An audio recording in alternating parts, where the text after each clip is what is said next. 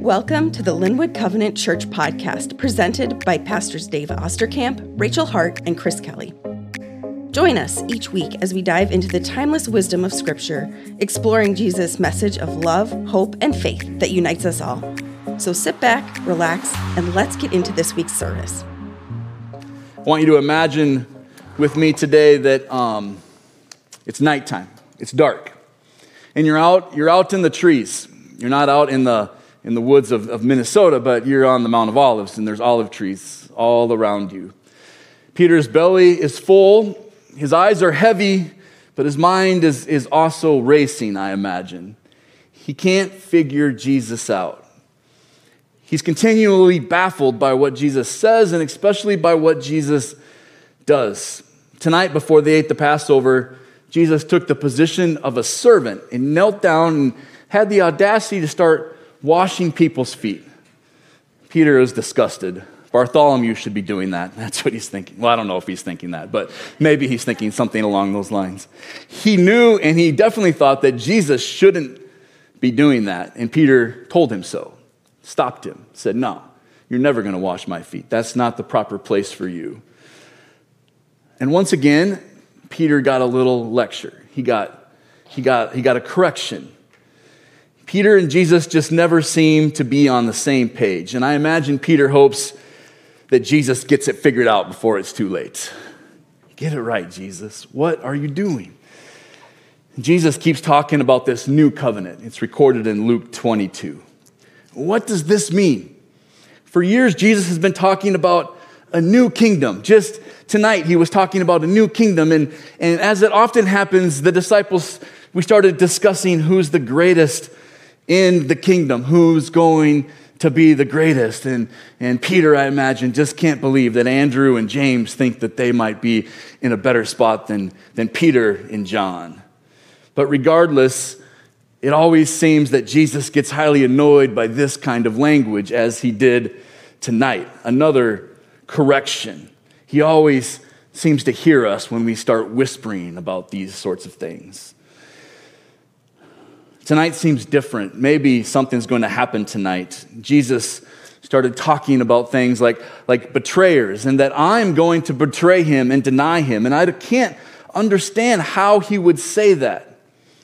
I'm the one that's always been there for him. I've told him that I'm willing to die for him. And I can't believe that he would doubt those words because in the heart of hearts, in the depths of my soul, I am ready. One thing I've never showed Jesus is a lack of courage. I've never showed Jesus that I'm scared because I'm not. There was a raging storm on the Sea of Galilee, and Jesus comes walking across the water, and I'm the one that got out of the boat. And I, and I went to walk with him. Yeah, partway through, I might have freaked out a little bit, but I got out of the stinking boat and I was in the water. The rest of the 11 were just standing there with their mouths open. I was the one who was ready to build a shelter for Moses and Elijah. I guess that wasn't that great of an idea, but I was at least ready to do something. I was the one who's had the courage to actually talk back to Jesus. When everybody else is just thinking about it, I'm the one that says it. And then there's a commotion in the distance. You can imagine they're like, what's, what's going on? There's lights, and they're coming closer and closer and closer. And you start to realize, Peter starts to realize it's a large group of people. Who is it? And it gets closer and it gets closer. And it's Judas. There's Judas. What in the world is he doing here? And then there's a whole bunch, hundreds of people. Judas walks up to Jesus and gives him a, a kiss, a greeting. And they have a, have a discussion. And suddenly, suddenly Peter's checking his sword, making sure the safety is off, it's ready to go. And, and, and then they start to cuff Jesus. And Peter realizes this is it. This is the time. It's time. It's time to show Jesus that I was serious. And he whips, he whips out the sword. They're asking Jesus for answers. They're asking Jesus, Who are you? And Jesus says, I am and everybody falls down. It's recorded in John 18. Imagine, boom, falls down. Peter's like, yes, This is the moment I'm waiting for. It is time to free our country from Rome. It's time to bring freedom and liberty to our people. It's time. Let's go. This is what we've been waiting for. And then everybody gets up. And then, then they start cuffing Jesus. And there's no more words. And there's no more action. Peter has no time for that. He whips out his sword he doesn't strike this way. He's not looking to, to hit the guy's shoulder. He's looking to hit the guy's head and neck. And so whoosh, he takes a blow. Malchus is his name, and he ducks his head, and the sword, whoosh, the ear flies off. What does Peter do now? Well, the Bible doesn't say, but I can imagine he finishes this way and he's ready to come back. And suddenly Jesus speaks Put your sword away. Can imagine Peter's mind is racing. What? What? Put your sword away. Am I not to drink the cup that my Father has sent me to drink? In essence, is what Jesus says. Peter's mind has to be just beside itself. What is this guy doing? What is, what is happening here? I thought it was time for the new kingdom. And then Jesus puts his hands behind his back and he's, and he's cuffed and he's restrained and he's led off by this mob, and everybody's just standing there, mouth agape. And they know now their lives are in danger, and they all split and run, except for Peter and John. They go with, they follow. They march into the place of danger. And they see Jesus there in the high priest. The bonfires are going, it's lit. Jesus, Peter, I imagine, is thinking, when is this guy, going to destroy his enemies? When is this guy going to put people in their place? And they start smacking him, boom, boom, pulling at his beard, literally spitting on him. And Jesus stands there, confident, secure, unflinching, calm, but silent. In my mind, filling in some gaps. If you read the scriptures, you have to put yourself in the story.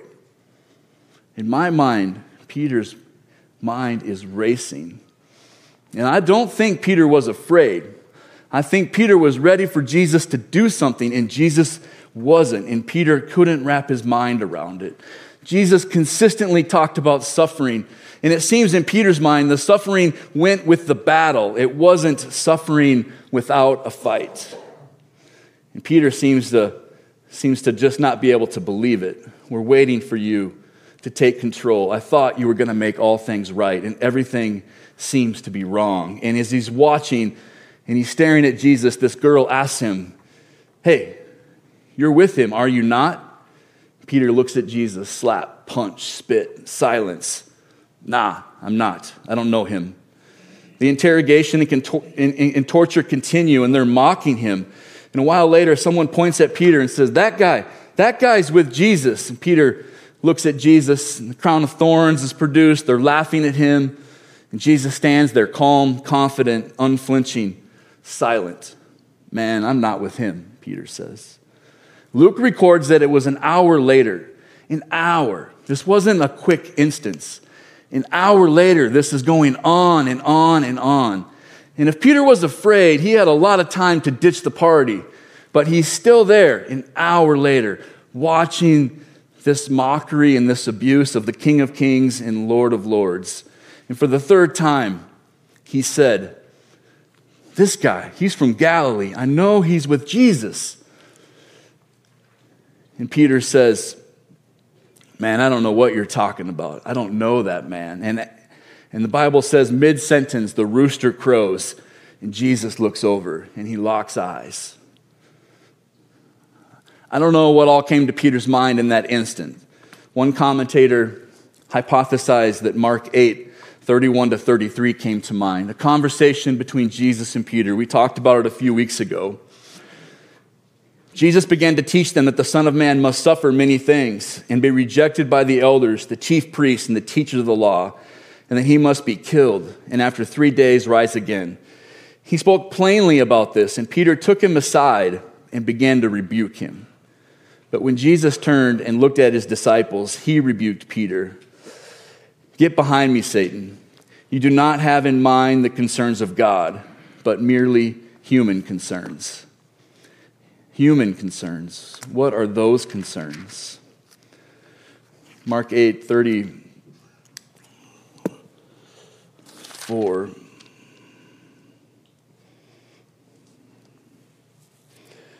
Oh, sorry. No, that's, that's further on in my notes. When that happens, Peter turns and he weeps bitterly, the Bible records. That the eyes lock, the suffering is occurring, and Peter turns and weeps bitterly. Peter's got to be thinking, Jesus, why are you not fighting? Why are you letting this happen? Peter, you do not have in mind the concerns of God, but merely human concerns. The words of Jesus might have come to mind where Jesus said, If you're ashamed of me among men, your Father will be ashamed of you. Peter, the one at the fire, ashamed of the one he was following, who stood silent and confident and calm and unflinching, but, but not fighting back. Peter was ashamed and he denied him. Jesus looks at him and says, This is what I was talking about, Peter. You're the one that I'm talking about. Jesus is stripped and brought to the cross. And Jesus, in Hebrews, it says, laughs at the humiliation and the shame. The cross was about torture and death, but it was mostly about humiliation and shame. Such things that humans are consistently worried about. And Jesus had no time for it. He laughed at it. You can't shame me. You can't mock me. You can't degrade me. I know who I am. I am the King of Kings and the Lord of Lords. You can't take that away from me. Nothing can separate me from the love of God. And so these nails and this pain and this humiliation, they are of no concern to me. They don't bother me. Peter watches Jesus face death and then he's buried. And Peter doesn't know what to do, so he does what he, what he normally does. He goes fishing. It was a place I could imagine where Peter could find peace on the water in a boat fishing. He fishes all night and they don't catch anything. What they don't know is that Jesus had already been fishing early that morning and he had caught some things and he had started a fire and he was cooking fish on the beach. And Jesus yells at them from out in the distance with the fog, they couldn't see him. Hey guys, did you catch anything? No, throw your nets over one more time. Okay, whatever. If it, if it humors you, what does it hurt? And boom, the, the, the, the fish strike and the nets are bursting 153 they're like what's going on they fished all night these are professional fishermen you can imagine peter and john lock eyes and john knows that's jesus that has to be jesus this is a jesus thing whenever there's scarcity and there's not enough jesus shows up with abundance and so this is a jesus thing and so peter john tells peter that's Jesus. And Peter does what Peter always does he just reacts and he jumps in the water and he swims to the shore. And Jesus says these beautiful words with a smile that I think he says, I know he says to each of us, hey, come have breakfast. Let's eat. And Jesus asked him three times, Peter, do you love me? Peter, do you love me? Peter, do you love me? And then three times when Peter says, Yes, Lord, I love you, Jesus says, Feed my lambs. Or you could say, lead my people into this new way. Show my people who I am. The question is begged for us do we love him? Are we willing to become partners with God, showing the world who God is? Be a follower. Are we willing to follow the way of Jesus? The challenge is, is that we have to let go of human concerns and that's so much easier said than done because we're human and we have concerns. Everybody in this room is human and has concerns, has things that we hold tightly to, have things that we're afraid to let go of. It's, it's so tough for us to let go of control. God says, if you're following me, here's the challenge. You can't have human concerns. You got to let them go, which often for us from the beginning, same with Peter, it's a lot about safety, our safety. It's a lot about our security, having enough. We pray for our daily bread. And Jesus said, Yeah, I didn't pray, I didn't tell you to pray for a year's worth of bread. I said a daily bread for a reason. Because you have to trust me that there's enough. Because I'm going to encourage you to let go of a lot of things. And it's going to be up to you to have the faith that there's going to be enough. Jesus says, Follow me, Peter. Show the people who I am. And what does that mean? Well, that means what I've been saying all along, but you haven't understood it. It means to love your enemies and not take a sword to their head. It means instead of being at a table and talking about how bad folks are, it's instead to have those folks at our tables. That's, that's the upside down kingdom. That's the, that's the different way. The way of Jesus makes some parts of our lives way easier. We, have to, we, we, we often lead with that. The way of Jesus makes your life easier yeah, a lot of your life will be easier following Jesus. But then there's this whole other section of your life that's going to be way more difficult, I believe, if I'm really going to follow Jesus. Way more difficult because I'm human and I have concerns and I don't want to let go of those. Dallas Willard was once asked, he's a, he's a great theologian, teacher, um, a great man to read. How will I know when I am mature in my faith? They asked him. And this was his response a mature follower of Jesus is almost impossible to offend. I think that's true.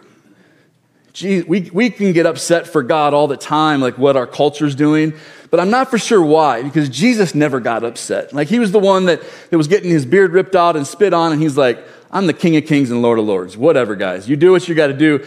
I, I laugh at that because I'm going to bring forgiveness and salvation to my, to my people. And Peter's going to write to, to people who are, who are quite on the margins, but says, Don't forget who you are. You're a royal priesthood, you're a child of the king.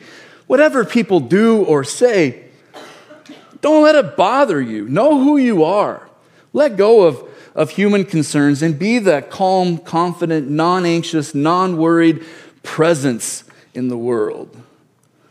Let go of your human concerns. So we have to think about how we live in the world and how do we represent God? Are we, are we grabbing our sword and we're ready uh, to fight for Jesus, or are we winning the battle with love and, and, and mercy and peace and patience and kindness and goodness? Because that seems to be the way of Jesus, but it's, it's not the inclination.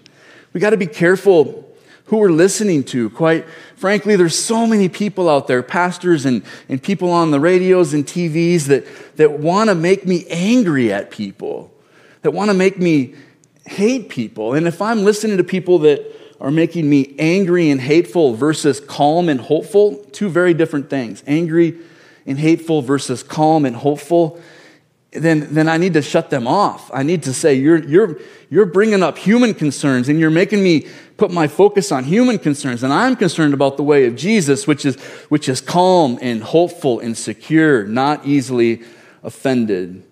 Are we listening to people who make us want to hate others or love others? Two very different tracks. Jesus was quite clear about his choice.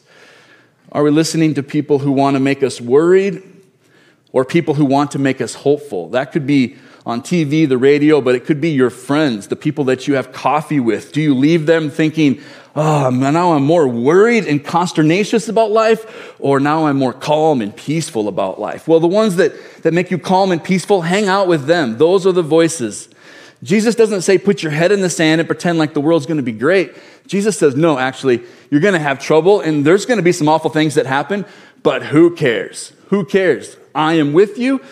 I will not leave you or forsake you. I will provide for you your daily bread, and death is not is a defeated enemy. So if even if that's your lot, who cares? Peter understood that. Nothing to be worried about. We have a God of abundance, a God of power. The one who prayed, Father, forgive them, for they know not what they do, invites us to pray the same prayer. Jesus invites us to follow what he calls the new covenant. You see it up on the wall. If, you, if you're observant, you've seen these, these new wall adornings.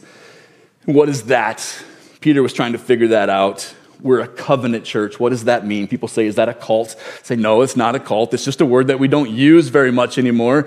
It's a, it's a partnership. It's a promise. It become, it means a covenant means becoming partners with God. And in the new covenant, Jesus said, become partners with me and go and show the world who God really is. The good news that God is not hateful. He's not worried. He's, he's none of these things, that he's full of love and forgiveness and mercy and He wants to know you and do life with you, and He wants to give you a new life, a fresh start, a, a, a, free, a free forgiveness.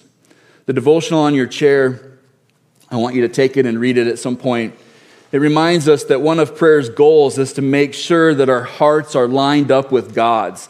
It's so hard. In this world, we're getting pulled to human concerns constantly. And the devotional is reminding us that one of the purposes of prayer is to make sure that Jesus and I are on the same path. It's a, it's a constant hard work. I think it's written really well, so I, I wanted to give that to you. But don't read it now, read it later. I want to finish with this. Later on in the story, Peter's changed. Now, you can read about Acts. In Peter, in the first 10 chapters, Peter shows up in Acts a lot. And he's, he's representing Jesus well. But in 1 Peter, Peter writes a letter to Christians that have been kicked out of Rome and relocated to modern Turkey. Now, if you think about geography, I don't have a map up here, but Rome to northern Turkey is a long ways away. It's like, it's like saying, like, you could be, somebody comes to your house and says, You're a follower of Jesus? You say, Yes. All right. Now, if you're, if you, if you, we're out in the more rural setting, say, okay, this week, you know, on Wednesday, you're moving to New York City. Like, what would that be if that was your lot? If you like the city, you could say, okay, you're moving, you're moving to Alaska. And some of you are like, yes, I want to go to Alaska. Some of you are like, yes, I want to go to New York City. But the, the idea is, is that you're forced to move away from your friends and your family and what is home because you follow Jesus. Now, Peter, who pulled out his sword and was ready to, to fight, if you read 1 Peter, you'll see the word suffering happen a lot. And Peter now, I mean, over and over, Jesus was quite clear about suffering, and Peter kept either not listening or blatantly disagreeing. And then in 1 Peter, first chapter, to these people that were forced to move to northern Turkey from Rome, he says, Praise be to the God and Father of our Lord Jesus Christ. In his great mercy, he has given us new birth into a living hope through the resurrection of Jesus Christ from the dead. Keep it there for a second, Sasha. Where's Peter's focus now? It's not on his safety and security and does he have enough? He's, he seems to be fully trusting that. He's now, he's now thinking bigger. He's now thinking, he's thinking of, of, of God's concerns. And then he says this and into an inheritance that can never perish, spoil, or fade. So, as you live this difficult life, keep your eyes focused on this. This inheritance is kept in heaven for you, who through faith are shielded by God's power until the coming of the salvation that is ready to be revealed in the last time. Remember that. In all of this, greatly rejoice Though now for a little while you may have had to suffer grief in all kinds of trials. Leave that there. So he's pointing out to these people, I acknowledge that you've suffered a lot of grief. But in the big picture, who cares? You're going to be okay. Keep your eye on what really matters, the concerns of God. And in the midst of this suffering, represent him well so that many call on the name of the Lord Jesus Christ as their Lord and Savior. And throughout the book, Peter keeps having a completely different view of suffering than he did throughout the Gospels, and especially that night on the Mount of Olives.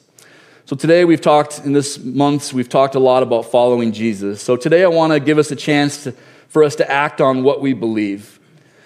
Jesus looked at Peter on the beach and said, Do you love me? And I think that's the question he continually has for everybody that walks the face of the earth. Then he asked Peter to be a part of this new covenant, this new partnership, to show people who Jesus really is. Jesus says it's time to be good news people, people who are people of hope and not despair, people who are full of encouragement and not judgment and lectures, people who are filled with love and not anger, people who, when their reputation is spoken about, words like loving, joyful, peaceful, patience, kind, good, faithful, gentle, self controlled. We saw a beautiful example of that yesterday if you were here celebrating Kay's life. So today I want you to take that name tag out if you have it. Maybe you've already put it on your chest. That's your name. I haven't, and I was going to grab one before I came up here, but I didn't. This name says, you know, who you are. I'm Dave. I know so many of you, and I watch your lives, and you consistently show the world well who Jesus is. You're people of hope and good news. So I want to remind you to keep pressing on as human concerns keep flooding us, to keep saying, I am a child of the King. God is going to provide my daily bread. I have nothing to worry about because nothing can separate me from the love of God. So I want you uh, uh to write your name on this and, and if you're one that says, I want to be a part of this new covenant, I have been a part of this new covenant, I want the world to know that I'm a part of this new covenant, I'm a follower of Jesus, I want to represent him well. As the worship team comes up, I want you to put your name on, on that paper. There's some markers on the table if you're able to, if you want to write that. If you've already put the name tag on, it should be good to like take it off and stick it to the wall. That's, that's my hope that the stickiness lasts. If you're not quite there yet, that's fine. If you're like, I don't know, Dave, I'm not, I don't really know. I, I don't want anybody to be disingenuous. Jesus, Jesus has a high expectation for those of us that call Jesus Lord and Savior, that we represent him well. Just read his conversations with the Pharisees and you will know Jesus has high expectations for us. So don't enter into it lightly. But for those that want to join me and say, yes, this is, this is who I want to be. I want to be a, a new covenant person. I want the world to know who Jesus is, and the world will know largely by how I represent him. And so I'm going to try my hardest to let go of the human concerns that constantly flood me. And I'm going to lead with grace and mercy and love and gentleness and hope and calmness and non anxiousness in a world that's so opposite to that. I think that's what it means in 2023 to follow Jesus. Let's pray together. Lord God, as we hear these words and we sing and we wrestle with following you, we know that we're not going to get it perfect. And, and there's times where we're, we're going to mess it up. There's times where the human concerns are just too powerful for us. And, and we thank you that you're a God of, of, of grace and mercy and forgiveness. We thank you that each day is a new sunrise, each week is a new week, each month is a new month, and each year is a new year and you say, Ah, come have breakfast. Let's try again. Come have breakfast with me. Do you love me? Yeah. Okay. Let's try again. God, we thank you uh, for who you are as we read the Gospels. God, we want to be like that. Thank you for all my friends here and how well they represent you, how they, how they show the world who God really is. We pray that many might call on, on Jesus and find the new life, the abundant life that is found in you. We pray this in Jesus' name. Amen. Amen. Thank you for listening. We hope today's message inspired you to dig deeper into your own relationship with Christ and apply his words to your world. If you like today's message, feel free to check out Linwood Covenant's other podcasts, including past sermons. If you're looking for something to binge beginning to end, check out First Word, our first podcast series that guides listeners through the book of Mark. You can find all of these wherever podcasts are available. You're also welcome to join us for our full worship service, which streams on YouTube every Sunday morning at 9:30 Central Time. We'll see you next week. And remember, come what may, nothing will separate you from the love of Christ.